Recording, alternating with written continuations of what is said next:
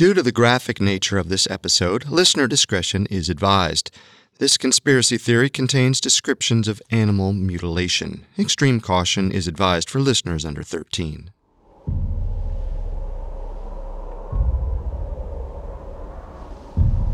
The sun rose in the spring of 1976, leaving the nighttime chill of the New Mexico desert behind.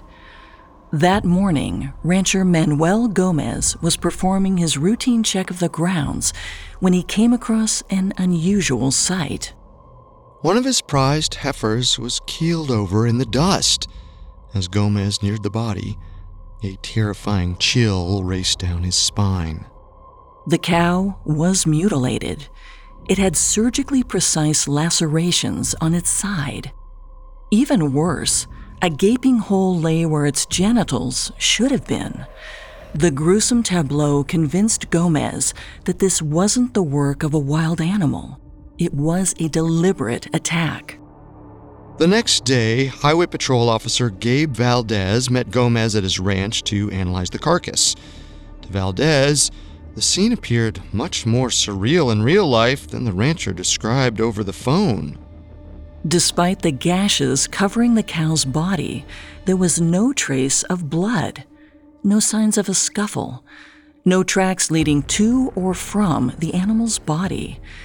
It was as though the cow had been lifted from somewhere else and dropped there from the sky. Overwhelmed, Gomez left the carcass there. He'd deal with it in the morning. However, when Gomez returned to the same spot the next day, he saw that the attacker had struck again. Now, the cow's left ear, udder, rectum, and tongue were gone. It was as if someone, or something, had returned in the night to finish the job. Gomez was terrified. What if the mystery attacker came back?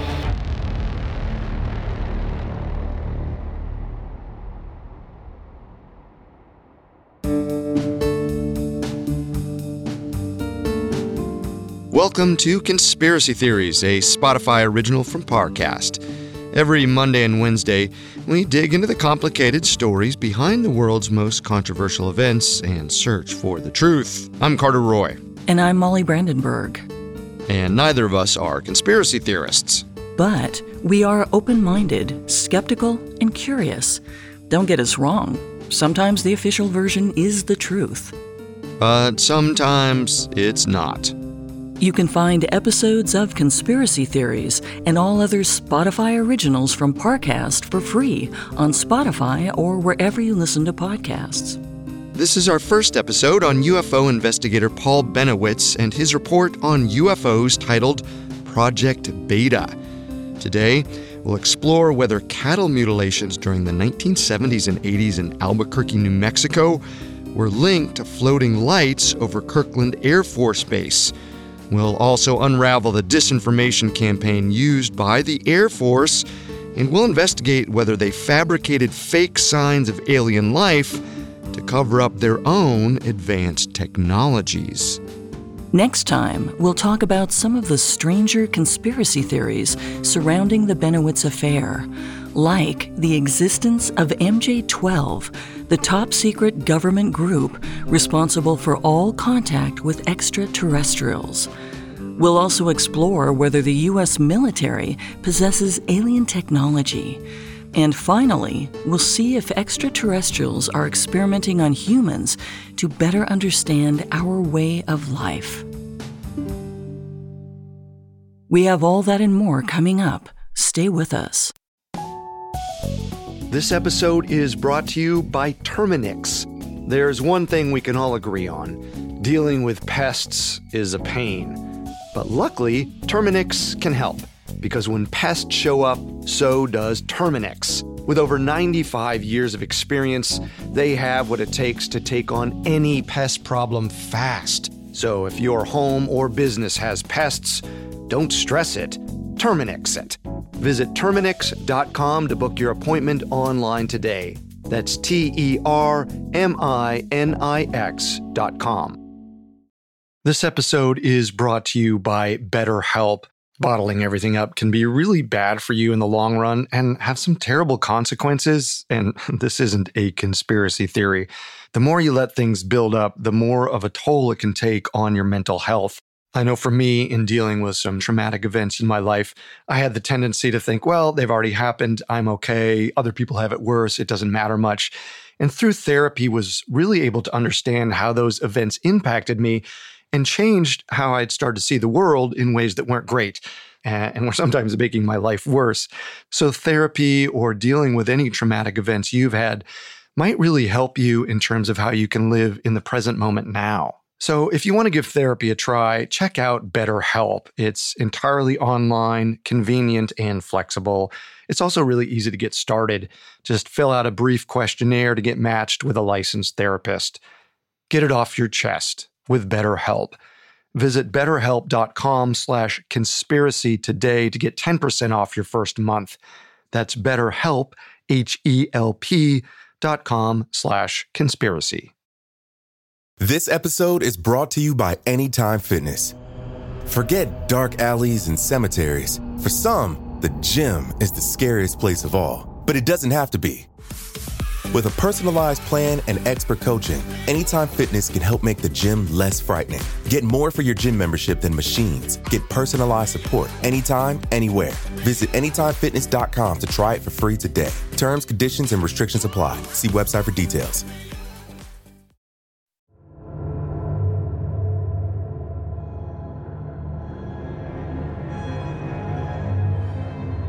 Kirtland Air Force Base lies on the southwest border of Albuquerque, New Mexico. Since its founding in 1942, it's been host to a variety of government secrets and cover ups.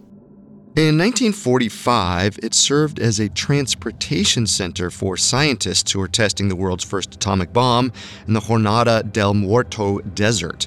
And from 1946 through 1949, German scientists who were granted asylum in the U.S. after World War II lived and worked near Kirtland in secret.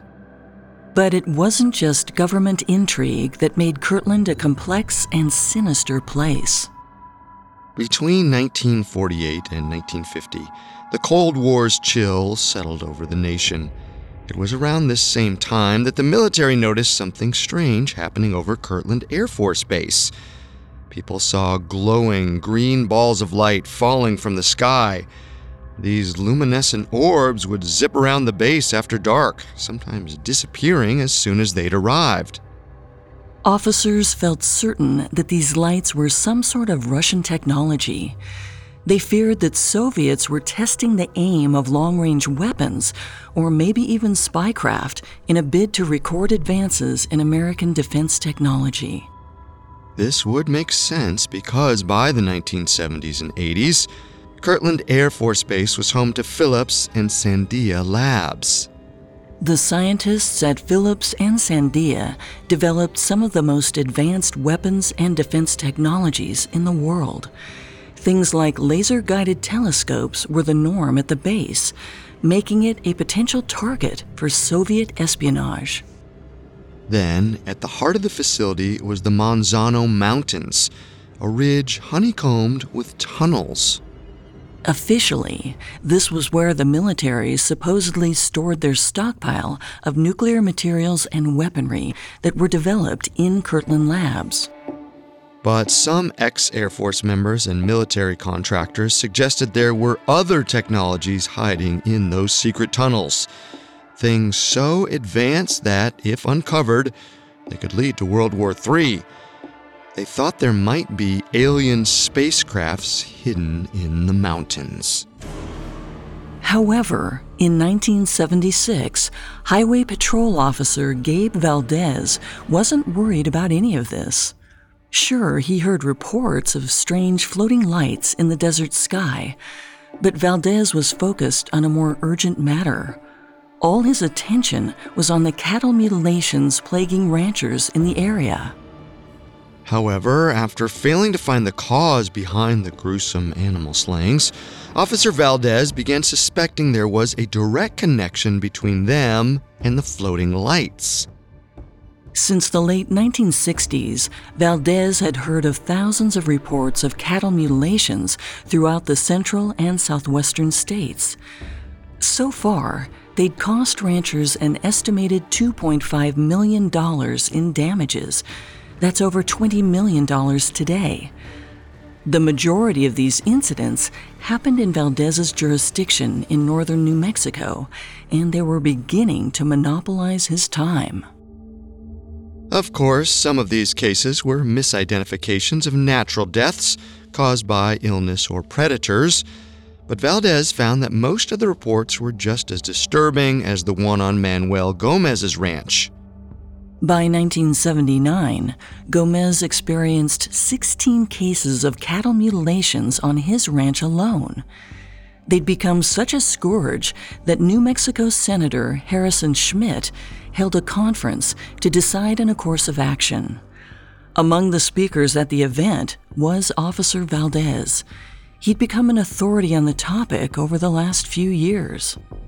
Another important person in the audience was Paul Bennewitz. The 52 year old electrical engineer was the founder and president of a company called Thunder Scientific. They specialized in temperature and humidity instruments for NASA, the U.S. Air Force, and Sandia Labs. But Bennewitz's real passion was ufology. Like many ufologists, the unexplained cattle mutilations fascinated Bennewitz. He listened with rapt interest as Officer Valdez told him his belief that the floating, multicolored lights were connected to the cattle deaths. Valdez couldn't have found a better audience since Bennewitz himself had seen the lights. Seeing Bennewitz's fascination, Valdez took his business card and promised to call if anything new came to light. But it was Bennewitz who received the next clue to the mystery. Bennewitz lived in Albuquerque in a terrace facing the Kirtland Air Force Base. One September night in 1979, five months after meeting Valdez, Bennewitz was at home when he noticed strange lights in the sky yet again. Only this time, they were hovering right over Kirtland. This didn't just happen once. On a nightly basis, Bennewitz watched as the multicolored lights swooped over Kirtland, then skirted the ridges of the Manzano Mountains, where the Air Force was known to have secret tunnels. It's not clear if Bennewitz shared this info with Officer Valdez right away. But in May of 1980, Valdez got a call that added to the puzzle. A member of the New Mexico State Police had just received a strange report. The witness was a 27 year old bank teller named Myrna Hansen. In shock, Hansen described to the officer what she had seen a blinding light, herds of cattle screaming for their lives, and strange people operating a craft. Upon hearing this disturbing story, Valdez immediately phoned Paul Bennewitz. Perhaps he could make sense of Mrs. Hansen's tale. Bennewitz was eager to oblige. He invited Hansen and her young son to his house. It was there that Hansen's whole tale came pouring out. She remembered that on the evening of May 5th, 1980, she and her son had been driving home to Eagle Nest, New Mexico. They expected to arrive around 9 p.m., but that didn't happen. Instead, a few miles from home, they encountered a brilliant light on the road, but Hansen had no clear memory of what happened next. All she knew was that they didn't reach their driveway until 1 a.m. This was disturbing. Both Bennewitz and Hansen knew that bright lights accompanied by missing time were symptoms of an extraterrestrial encounter. But that wasn't all. Hansen believed the aliens placed an implant at the base of her skull. If this were true, Bennewitz surmised that the implant could receive alien rays, beams that could control Hansen's mind and thoughts. He theorized that the implant was what kept her from recalling memories between when she saw the light and when she and her son reached home. Searching for more answers, Bennewitz phoned psychologist and professor Dr. Leo Sprinkle from the University of Wyoming. He asked if he would meet with the woman as well. Dr. Sprinkle had been researching cases of human extraterrestrial contact for the past decade. He believed he could help Hansen recall her experience in explicit detail by hypnotizing her. To keep any sort of extraterrestrial signal from interfering with their session, Bennewitz suggested they perform the hypnosis in his Lincoln Town Car. He also lined the vehicle with three layers of industrial ply tinfoil for extra precaution. Once the reinforcements were in place, Hansen lay down in the back seat and allowed Sprinkle to lull her into a hypnotic trance. Suddenly, Hansen's memories from May 5, 1980, came rushing back, with more clarity than before. She described herself driving through the desert at night. Her son was next to her, rambling on about something, but she wasn't listening.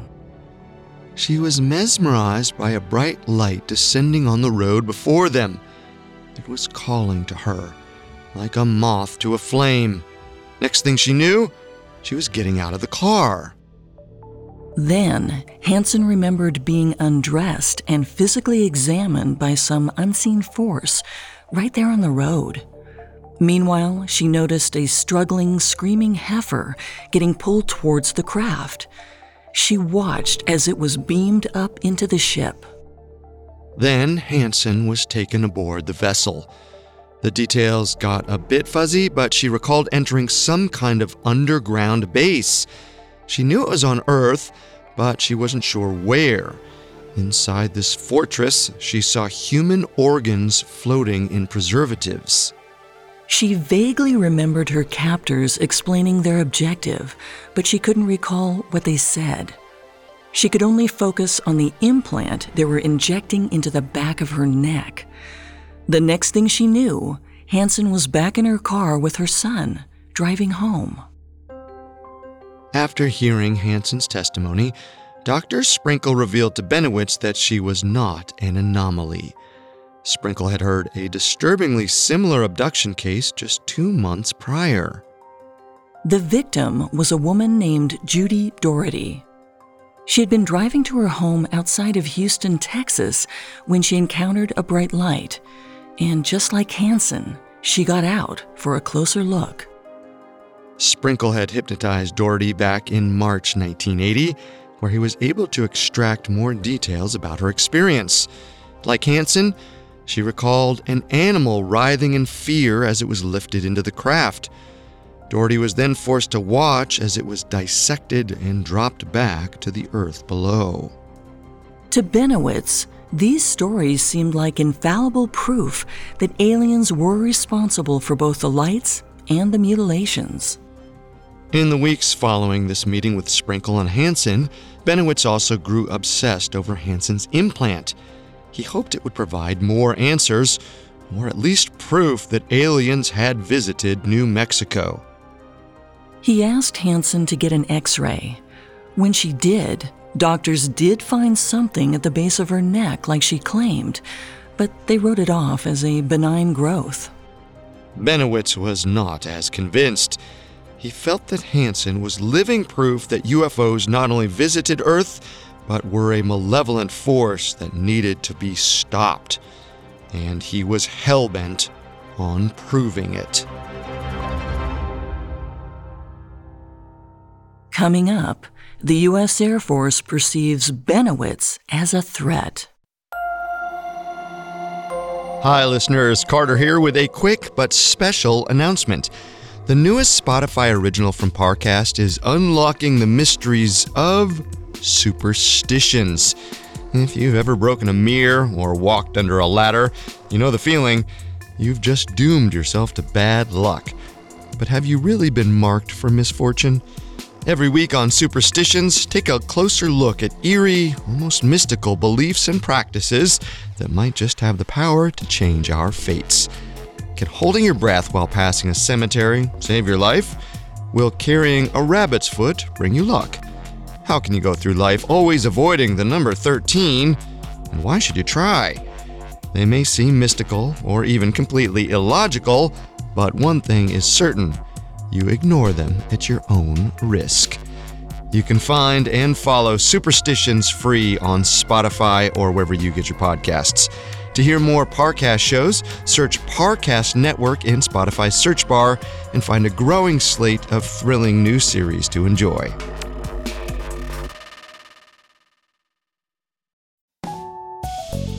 This episode is brought to you by Terminix.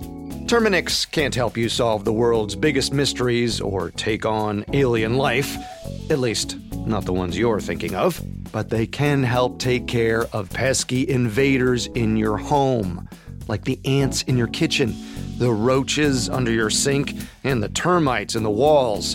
Because when pests show up, so does Terminix. No matter what type of bug it is, they can Terminix it fast with personalized pest care that puts you in control. And with over 95 years of experience, it's no wonder they're trusted by homes and businesses everywhere.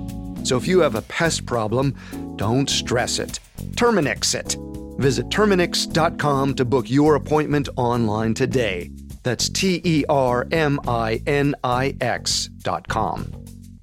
Now, back to the story.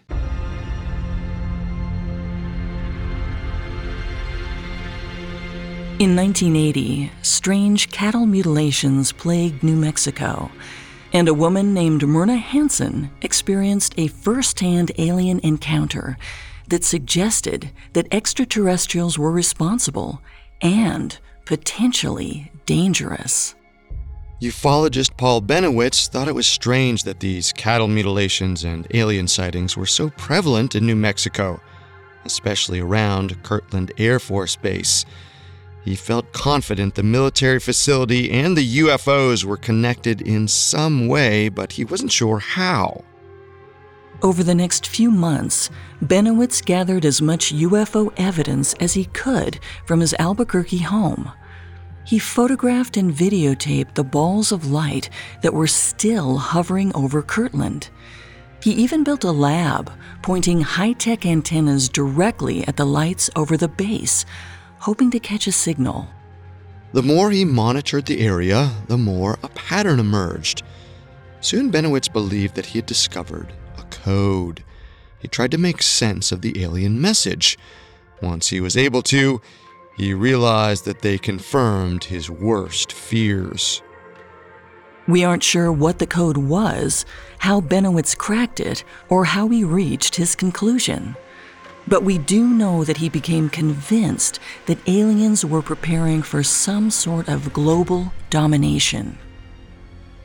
Bennewitz couldn't waste any more time. He phoned Kirtland Air Force Base to warn of a grave security threat one that was happening in their own backyard. Kirtland's operator patched Bennewitz through to the base security commander, Major Ernest Edwards. As an Air Force contractor, Bennewitz had a reputation as a brilliant mind, so Major Edwards took his call seriously.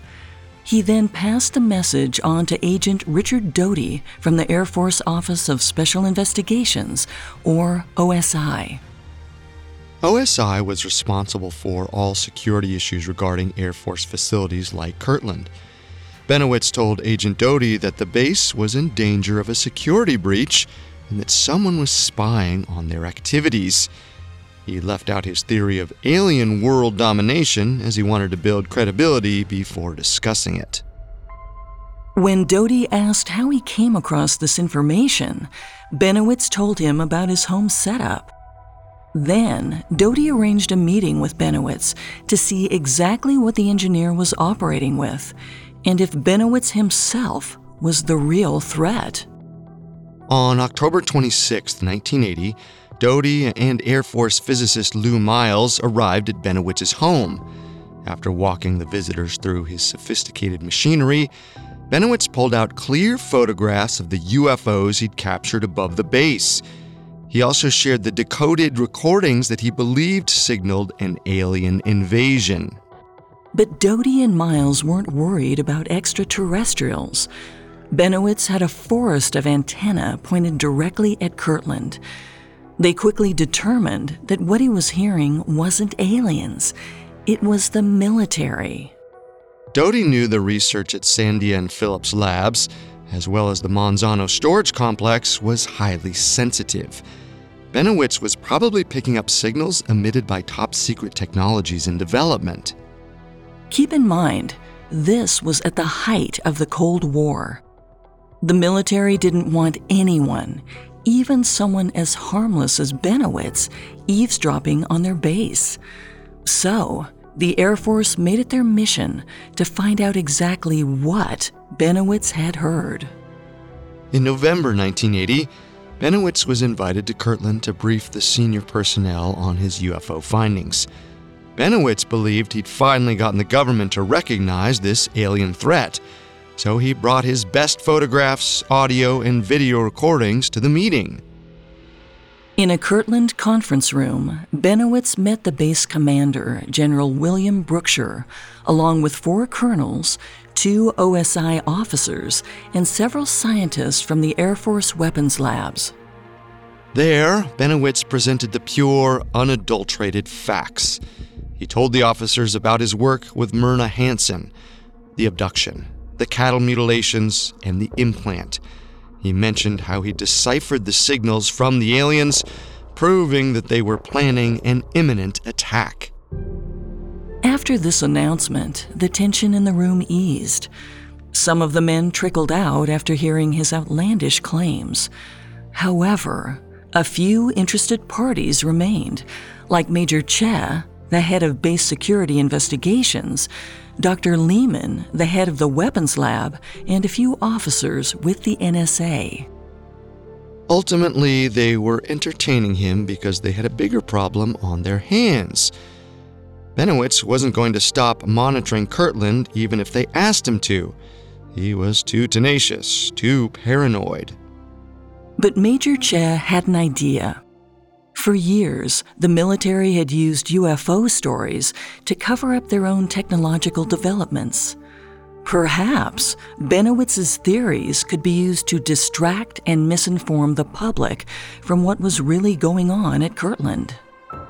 Major Che told Bennewitz that while the Air Force couldn't contribute materially, Bennewitz should continue his research. By encouraging his work, Bennewitz would believe that he was actually onto something real, thus distracting him from whatever was actually going on at Kirtland. Bennewitz left copies of his evidence with the Air Force. The military was eager to learn more about which classified projects Bennewitz was picking up on and how he was getting around their security. Even if he was misinformed, Bennewitz was still a security risk. That's because UFO researchers often came across military equipment in their investigations, mistaking it for extraterrestrial technology. For that reason, Soviet nations were known to monitor ufologists, searching for government technologies they may have unknowingly revealed. Meaning, Bennewitz would have been a prime Soviet target. So, Special Agent Richard Doty was tasked with keeping track of Bennewitz's research and misleading him. It was around this time that another ufologist named Bill Moore received an unexpected phone call. Moore was a rising star in the UFO community. His latest work, The Roswell Incident, alleged that a UFO had crashed in Roswell, New Mexico in 1947, leading to a massive U.S. government cover up. The person on the other end of the line identified himself as a colonel at Nebraska's Offutt Air Force Base. He suggested they have coffee to discuss Moore's UFO research. In closing, the colonel claimed you're the only one we've found who seems to know what he's talking about. At the time, Moore thought little of it. He was consumed with his book tour for the Roswell incident, which had just been released. However, when his tour took him to Albuquerque, New Mexico, he received yet another call. Again, the colonel said, You're the only one who knows what he's talking about. The second time, Moore was intrigued. He agreed to meet up with the caller in an isolated booth at the back of an Albuquerque eatery. There, Moore learned that his mystery caller was a defense intelligence agent. Moore referred to him as Falcon. At that same meeting, the two men were also joined by Agent Richard Doty. The agents told Moore they were unhappy with the government's secrecy around UFOs. They wanted to release more accurate information to the public through a reputable researcher like himself. They promised to give Moore pieces the whole story over time, leaving it to his discretion when and how he released the information to the public. In exchange, they only asked that Moore act as their spy. He'd have to make contact with certain UFO researchers and report back about their discoveries. Eager to get his hands on the promised information, Moore agreed. In February 1981, he was tasked with his first assignment. Doty gave him an edited copy of a document titled Project Aquarius. He was told to give it to a fellow ufologist, Paul Bennewitz. Doty's hope was that Bennewitz would release the document to the press. Then, the Air Force would denounce it as a forgery, therefore ruining Bennewitz's credibility within the UFO community. Moore wasn't happy about this assignment. He didn't know Bennewitz at the time, but tricking a fellow UFO researcher still felt like betrayal. For months, Moore sat on his hands until the summer of 1981, when a phone call from Doty reminded him what was at stake. Doty warned that if he didn't play along, then the truth about UFOs would never get out.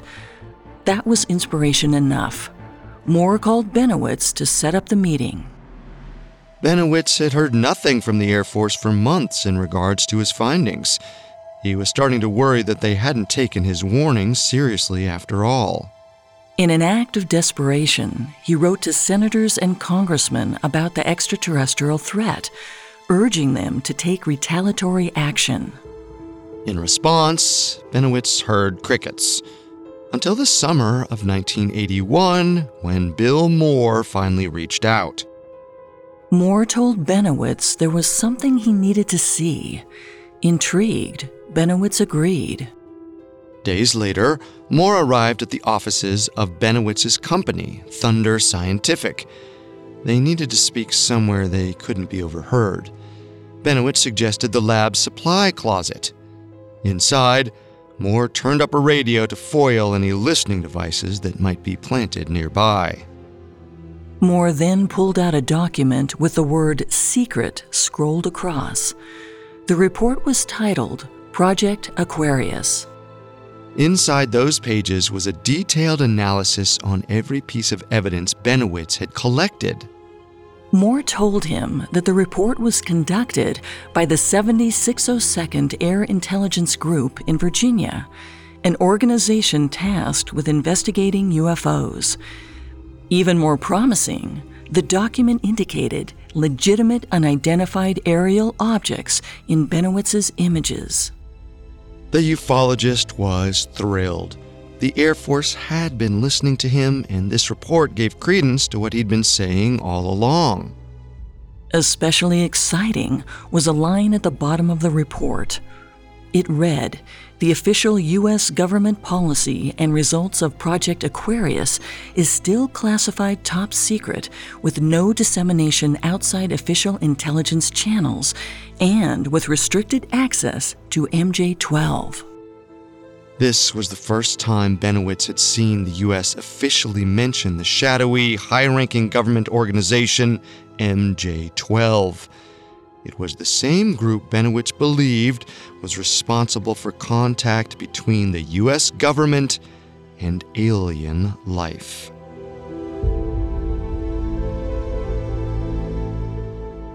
Coming up, Doty tells Bennewitz about a secret underground base.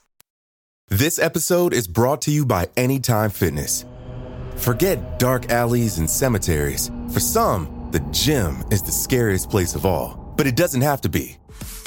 With a personalized plan and expert coaching, Anytime Fitness can help make the gym less frightening. Get more for your gym membership than machines. Get personalized support anytime, anywhere. Visit AnytimeFitness.com to try it for free today. Terms, conditions, and restrictions apply. See website for details. This episode is brought to you by Visit Williamsburg. In Williamsburg, Virginia, there's never too much of a good thing. Whether you're a foodie, a golfer, a history buff, a shopaholic, an outdoor enthusiast, or a thrill seeker, you'll find what you came for here and more. So ask yourself, what is it you want? Discover Williamsburg and plan your trip at visitwilliamsburg.com. Now, back to our story.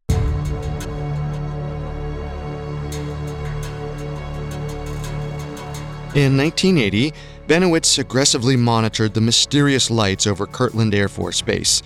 He then presented his findings to Kirtland's Wing Command, insisting that the lights were the vanguard of an alien invasion. But the Air Force was worried that Bennewitz may have been picking up on their own technologies. And if they wanted to keep them hidden from the Soviets, they had to throw Bennewitz off the scent. Later that year, the government's fears over Bennewitz were validated after they intercepted a Soviet signal.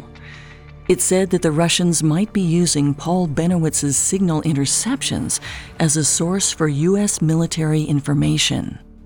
At that, Doty moved the Bennewitz disinformation campaign into high gear. He had to direct the researchers' attention away from Kirtland altogether and fast.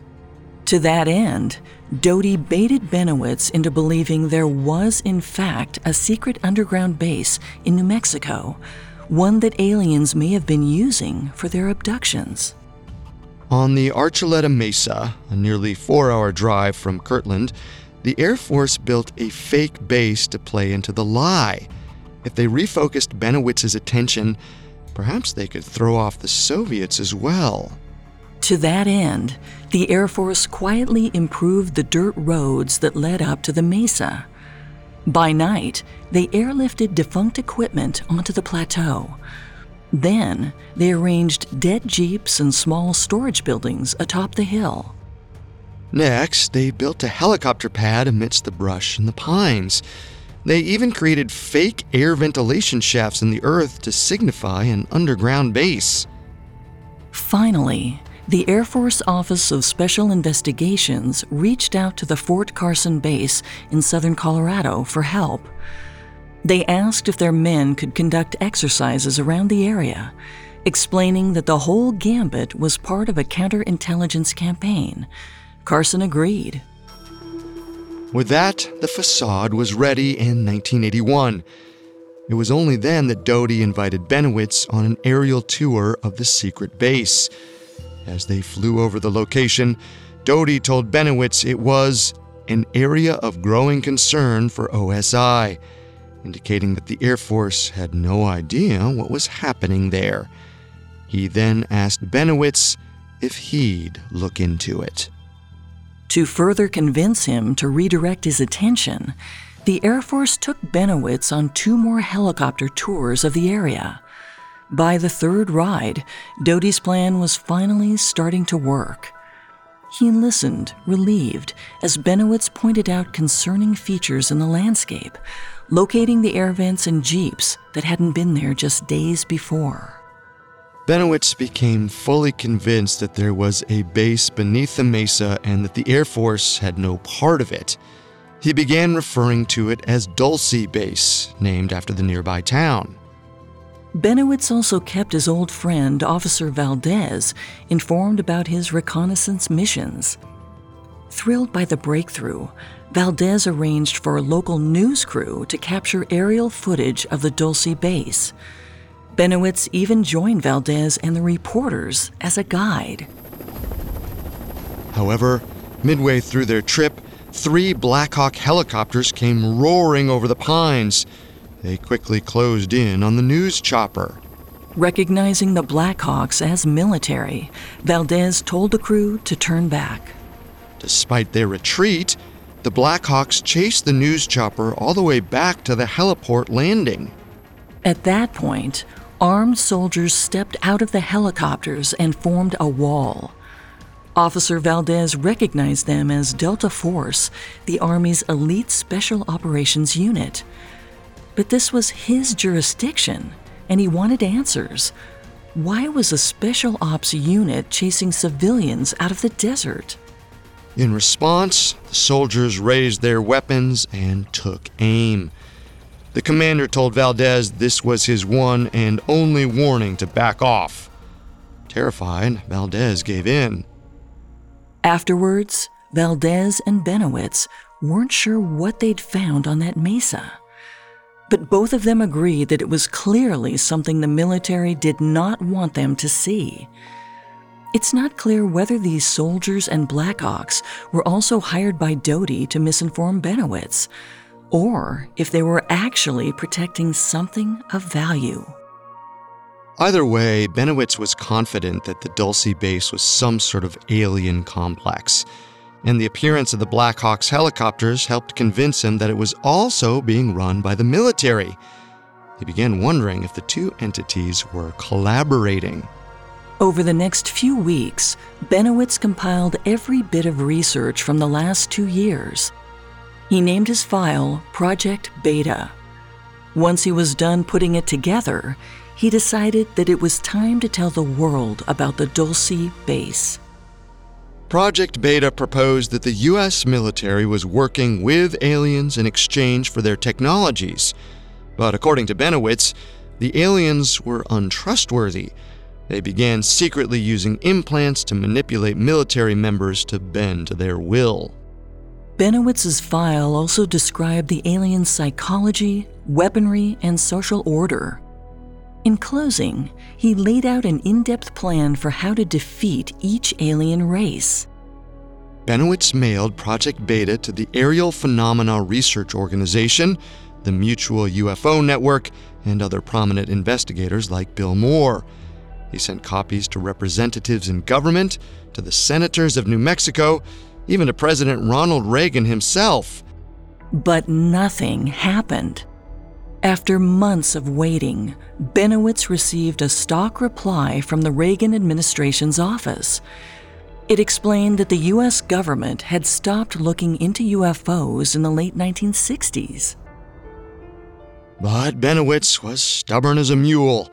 He continued the investigation on his own. Luckily, his own company, Thunder Scientific, had considerable resources. With that funding in place, Bennewitz began flying his own reconnaissance missions over Dulce Base. On one of those trips, he noticed an area in the forest where the branches had been broken in a strange way. It looked as if something had slammed through them at high speed. That's when Bennewitz discovered something that changed the game entirely. Beneath those broken trees, he saw a black, flat, triangular craft it was unlike anything Bennewitz had ever seen before. He decided that it had to be a downed UFO. Bennewitz immediately called Doty to tell him what he'd found. Then he insisted Doty accompany him on a recovery mission. Doty was shocked. As far as he knew, the Air Force hadn't put this craft there as part of their disinformation campaign. But if it was top secret military technology as opposed to an alien aircraft, then Doty didn't want Bennewitz anywhere near it. So he warned Bennewitz that the craft was probably nuclear powered and they shouldn't get too close.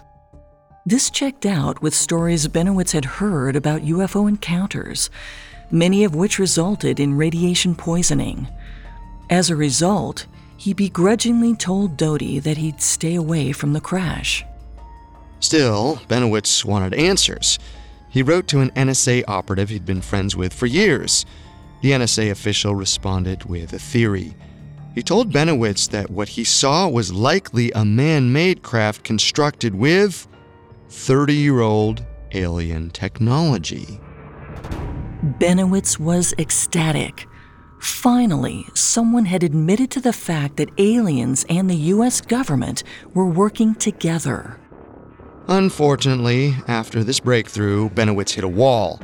He was unable to find any more answers or get anyone else to return his calls, and he was at a loss.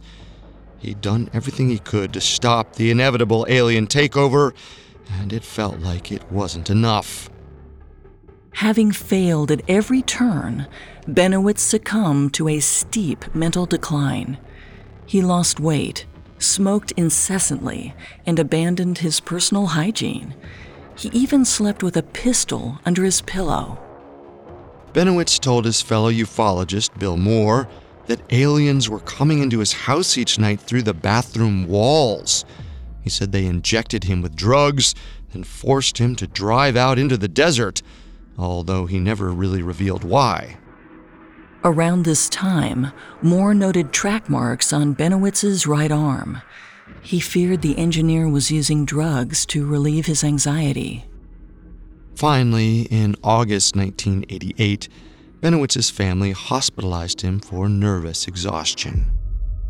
After his release a month later, Bennewitz stopped pursuing the Dulce base. He continued to have a relationship with Doty, who, despite the disinformation campaign he'd waged against Bennewitz, considered him a friend. As the 20th century drew to a close, Doty admitted to Bennewitz that the entire Dulce base was a ruse. But Bennewitz didn't believe him. Meanwhile, Moore was racked with guilt over the Bennewitz affair. In 1989, he came clean about the Bennewitz story at a UFO conference. He wanted to warn his fellow UFO researchers and explain to them just how far the government was willing to go to keep their secrets. But some weren't sure Moore was telling the truth. They suspected his tale of being yet another plant, a cover up of a cover up. All in all, the official story leaves much to be desired. The strange hovering lights over Kirtland have still never been explained, nor have the cattle mutilations that swept the area during the 1970s and 80s. And the undoubtedly expensive disinformation campaign the government undertook doesn't quite make sense. It all seems like an elaborate way to prevent the Soviets from accessing American intelligence. Next time, we'll look at exactly what Bennewitz reported in Project Beta. To that end, the conspiracy theories we'll cover are Theory number one the MJ 12, a shadowy government organization, really did exist, and they were responsible for UFO contacts and cover ups. Theory number two the United States government conspired with aliens in order to gain access to their technologies. Finally, in theory number three, we'll explore if aliens actually are experimenting on humans and livestock to understand life on Earth. If so, perhaps Paul Bennewitz was onto something after all. Maybe we do need to prepare for extraterrestrial domination especially if the US government has no intention of taking the threat of an alien invasion seriously.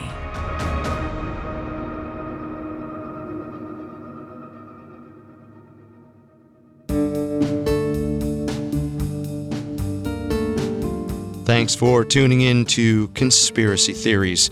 We'll be back Wednesday with part two of Project Beta. For more information on Project Beta, we found Project Beta, the story of Paul Bennewitz, national security, and the making of a modern UFO myth by Greg Bishop, helpful to our research. You can find all episodes of Conspiracy Theories and all other Spotify originals from Parcast for free on Spotify. Until then, remember the truth isn't always the best story, and the official story isn't always the truth. Conspiracy Theories was created by Max Cutler and is a Spotify original from Parcast. Executive producers include Max and Ron Cutler. Sound design by Anthony Valsic, with production assistance by Ron Shapiro, Carly Madden, and Travis Clark. This episode of Conspiracy Theories was written by Maud Doyle, with writing assistance by Ali Wicker, and stars Molly Brandenburg and Carter Roy.